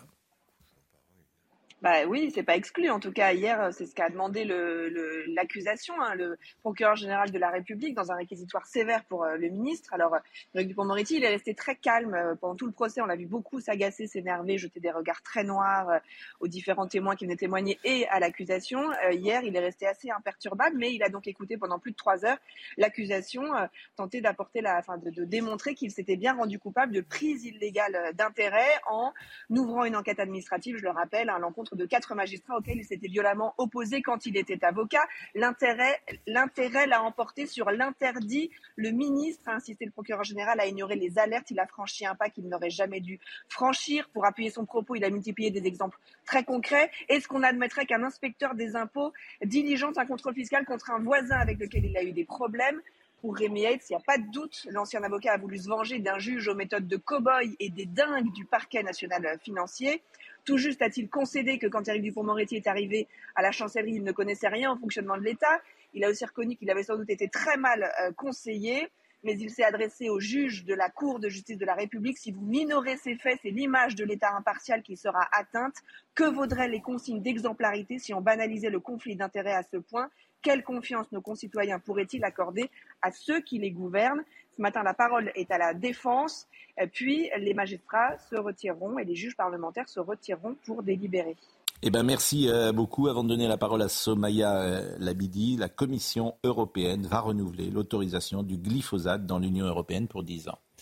Donc là, on est démunis parce que moi, je suis incapable, vous bah, entendez bien, de juger. C'est la victoire des lobbies de l'industrie agrochimique. Pardonnez-moi, pardonnez-moi, Hugo Clément, en même temps. ça me convainc pas quand même. J'espère. Alors, c'est pas les lobbies, vous convaincre, Pascal les experts. Alors, les experts, par exemple, regardons ce que dit l'Inserm, Institut de recherche médicale de référence en France. L'Inserm pointe les dangers du glyphosate. Regardons ce, que, regardons ce que dit l'INRAE. L'INRAE, Institut, Institut de recherche agronomique de référence en France. L'INRAE pointe les dangers du glyphosate. Bien sûr, bien sûr. Hmm. En fait, il y, a une confusion. Mais Pascal, il y a une confusion totale entre les agences réglementaires, notamment l'agence réglementaire européenne, qui fait une compilation d'études et qui prend en compte, notamment pour trancher des dangers ou non du glyphosate, les études faites par les industriels, les, fabricants de, produits phytosanitaires qui disent il n'y a pas de problème. Ah, quelle surprise Quelle surprise que les gens qui fabriquent les pesticides vous disent qu'il n'y a pas de danger. quand vous, quand vous excluez les études des industriels, que vous ne prenez en compte que les études d'organismes de recherche indépendants, ah oui. les scientifiques disent il y a un risque sur les glyphosates. Donc, ce qu'on fait, ce qu'on fait, on fait là, on fait là ce qu'on a fait pour le chlordécone. C'est exactement la même chose. Mm. On dit on continue à l'utiliser parce que les lobbies arrivent à semer le doute. Et puis dans 10 ans, dans 20 ans, on se mordra les doigts, on ira voir les victimes des pesticides en disant on est désolé, on va vous indemniser, et on aura empoisonné des milliers et des milliers de personnes. Comment s'appelle ce film formidable avec Julia Roberts? Alors là, vous me posez une colle. Pretty Woman Non, Erin Brockovich.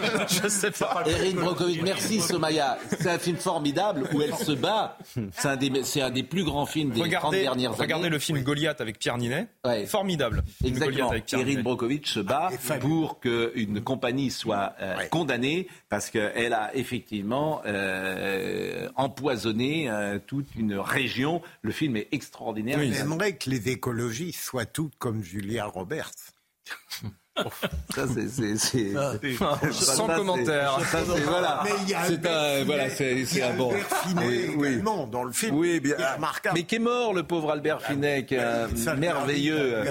Je non, mais que la vie soit pas un scénario de cinéma. Bon, pardonnez-le, c'est un boomer, vous savez ce que c'est. Enfin, bon. Il était un scénario de cinéma avec un happy end. mais c'est pas toujours le cas. Bon, en tout cas, là où je rejoins Hugo Clément, euh, les euh, comment dire études ne doivent pas être faites par des industriels par définition, qui sont de parti pris. J'attends là-dessus, mais là on est démunis que des experts indépendants nous disent si le glyphosate. Mais ils le disent parce qu'en fait, ils le disent, c'est juste qu'on arrive à, à faire en sorte qu'on ne les entende pas parce qu'il y a tout un parasitisme du lobby de l'agrochimie qui, qui, est très efficace et qui est très riche. Qui est très Somaya D'abord, Somaya, merci. Euh, de m'avoir sauvé la mise avec Erin Brokovich. Et rappelez-nous euh, les titres du jour. Au passage des tempêtes Kiran et Domingos, le gouvernement prépare un fonds exceptionnel pour les sinistrés en Bretagne qui ne bénéficient pas du régime de catastrophe naturelle. On est en train de dimensionner l'enveloppe avec le préfet de région. Il n'est pas question qu'on abandonne les personnes sinistrées, a assuré sur France 2 le ministre de la Transition écologique, Christophe Béchu. 35 heures de travaux d'intérêt général pour avoir traîné au sol un policier à Nantes lors d'un refus d'obtempérer en mai dernier. Le syndicat Unité SGP Police et Faux dénonce, je cite, le laxisme de la justice et une décision incompréhensible. Le parquet a annoncé faire appel de la condamnation. Et puis l'opération israélienne dans le principal hôpital de Gaza se poursuit. L'armée accuse le Hamas d'utiliser le lieu comme base militaire et aurait retrouvé des armes dans les sous-sols, comme vous pouvez le voir sur ces images fournies par Tsahal. Des informations aussitôt démenties par le Hamas. Hugo, vous êtes journaliste. Oui. Mais vous êtes un peu militant aussi. Pourquoi? Parce que vous dites pas toute la vérité. C'est-à-dire? Vous avez dit tout à l'heure, euh, qui prendra, qui paiera 17 euros tous les jours pour faire l'aller-retour Oui. Ben, c'est pas vrai. Ah bon? C'est combien? Ben, Il y aura un abonnement pour les locaux et ça sera 4 euros. Ceux qui feront l'aller-retour tous les jours, ils paieront que 4 euros. Ouais, alors ça, je demande à vérifier la source. Je sais bah, pas qui vous dit ça. Bah, c'est quelqu'un qui est sur place. Qui? Justement, Thierry Moreau, je peux le citer, euh, si vous voulez. Il m'envoie ça. Faux tarif avec abonnement. C'est l'autoroutier, le, fabricant autoroutier? Faux tarif avec abonnement 4 euros. 17 euros, c'est le tarif plein. Et il me dit, les locaux s'abonneront. Donc faut tout. C'est pas ce que disent les, c'est pas ce que disent les spécialistes qui ont étudié ce dossier sur place. Après, on peut, on peut en parler pendant, pendant très longtemps, mais c'est. Je, vous taquine en disant cela parce que tout le monde, évidemment, euh, moi je suis premier parfois de... à présenter les choses quand je ah, prends quelque vous chose. C'est faux. C'est pas faux. une minute. C'est pas faux. Ça sera 17 euros pour les non locaux. Mais ceux qui le font tous les jours, ça sera 4 euros. Ça, je demande à vérifier. Ok. On vérifiera. Euh, je voudrais, et pour le coup, d'abord, je voudrais remercier Gérard Carreau parce que c'est le plus sage. Voilà, il n'a pas dit un mot. Et merci. Quand je ne connais pas le sujet, je préfère m'abstenir. Il dubito. Ah, bah, bref. Euh, je voudrais terminer en ayant une pensée pour Alexandra Bianchi, parce que euh, tout le métier, tout le milieu l'adorait. C'est une journaliste italienne qui a travaillé à Canal+, RMC ou encore l'équipe. C'est une fan inconditionnelle de l'aroma et de Totti. Je voudrais qu'on l'écoute d'ailleurs, Alexandra. elle est décédée. Euh, on a appris cette information il y a 48 heures. Ses funérailles auront lieu aujourd'hui à la chapelle de San Nicolas à Ostie en Italie. Écoutons Alessandra euh, Bianchi parce qu'elle a marqué toute une génération et c'est une femme pionnière en matière de football. Juve rétrogradée en série B en deuxième division, Alessandra Bianchi. Oui, ça fait vraiment drôle pour l'Italie euh, de voir la Juventus en deuxième division parce que c'est la première fois dans son histoire, ça veut dire 108 ans d'histoire pour la Juventus. Ils ont hésité ou pas à accepter ce titre de champion, d'ailleurs, les interistes? Mais un petit peu au début, les dirigeants ne voulaient pas mettre les scudetto sous les maillots. Après, ils ont accepté, mais personne n'a pas n'a vraiment fait la fête, euh, même à niveau des supporters. C'était une voix, écrit Hervé Matou, qu'on a reconnu dans cet extrait, qui a marqué une génération de footeuses. C'était une passion, la S Roma, une connaissance aiguë du foot italien. C'était surtout pour moi une belle rencontre que j'avais eu le bonheur d'accompagner sur le plateau euh, de l'équipe du dimanche pendant plusieurs saisons. RIP Alessandra. Et puis Vincent Duluc a euh, écrit immense tristesse et profond chagrin au moment où on sort de l'équipe du soir, où elle avait souvent travaillé. Alessandra était passionnée, patente et gentille. La Roma ne sera plus la même. Adieu Alessandra Bianchi de la Repubblica. Et puis c'est vrai qu'elle avait fait en refait le match avec Eugène Sacomano. On l'avait rencontré, c'était une personne euh, formidable et, on aura une pensée évidemment pour elle et pour euh, sa famille. Je vous remercie grandement. On est sans doute très en retard. Je remercie vraiment Hugo Clément d'être venu le théorème du Vaquita. Vous êtes un des rares invités capables de faire ce grand écart, euh, d'être à la fois, comment cette émission s'appelle le soir, présentée par le monsieur qui se moque souvent de nous, qui est votre ami également, monsieur Barthez. Oui. Donc, Très bonne émission quotidien. Excellente émission, une émission qu'on ne rate jamais, mais plus encore qui ne nous rate jamais. Et c'est ça qui est formidable. Euh, donc on les salue. Ce sont d'excellents confrères, mais là ils n'ont pas parlé de nous depuis 2-3 jours. Je ne sais pas ce qui se passe. Bah, ne cherchez pas Pascal non plus. ce, sont nos meilleurs attachés de presse. Euh, et euh, donc et vous êtes capable. Et inversement visiblement. Oh ils n'ont pas besoin de nous. Euh, Gérald Ventura était à la réalisation, Rémi est à la vision, Baptiste est au son. Il devrait nous inviter. On devrait, euh, je vais faire un duplex un jour. Marine Lançon, bien sûr, était avec nous. Benoît Bouteille était là. Toutes ces émissions sont retrouvées sur cnews.fr. Dans une seconde, Jean-Marc Morandini. Merci, monsieur le maire. Merci. On vous a pas assez entendu dans cette émission. Merci euh, Hugo Clément. J'ai l'impression que c'est ironique.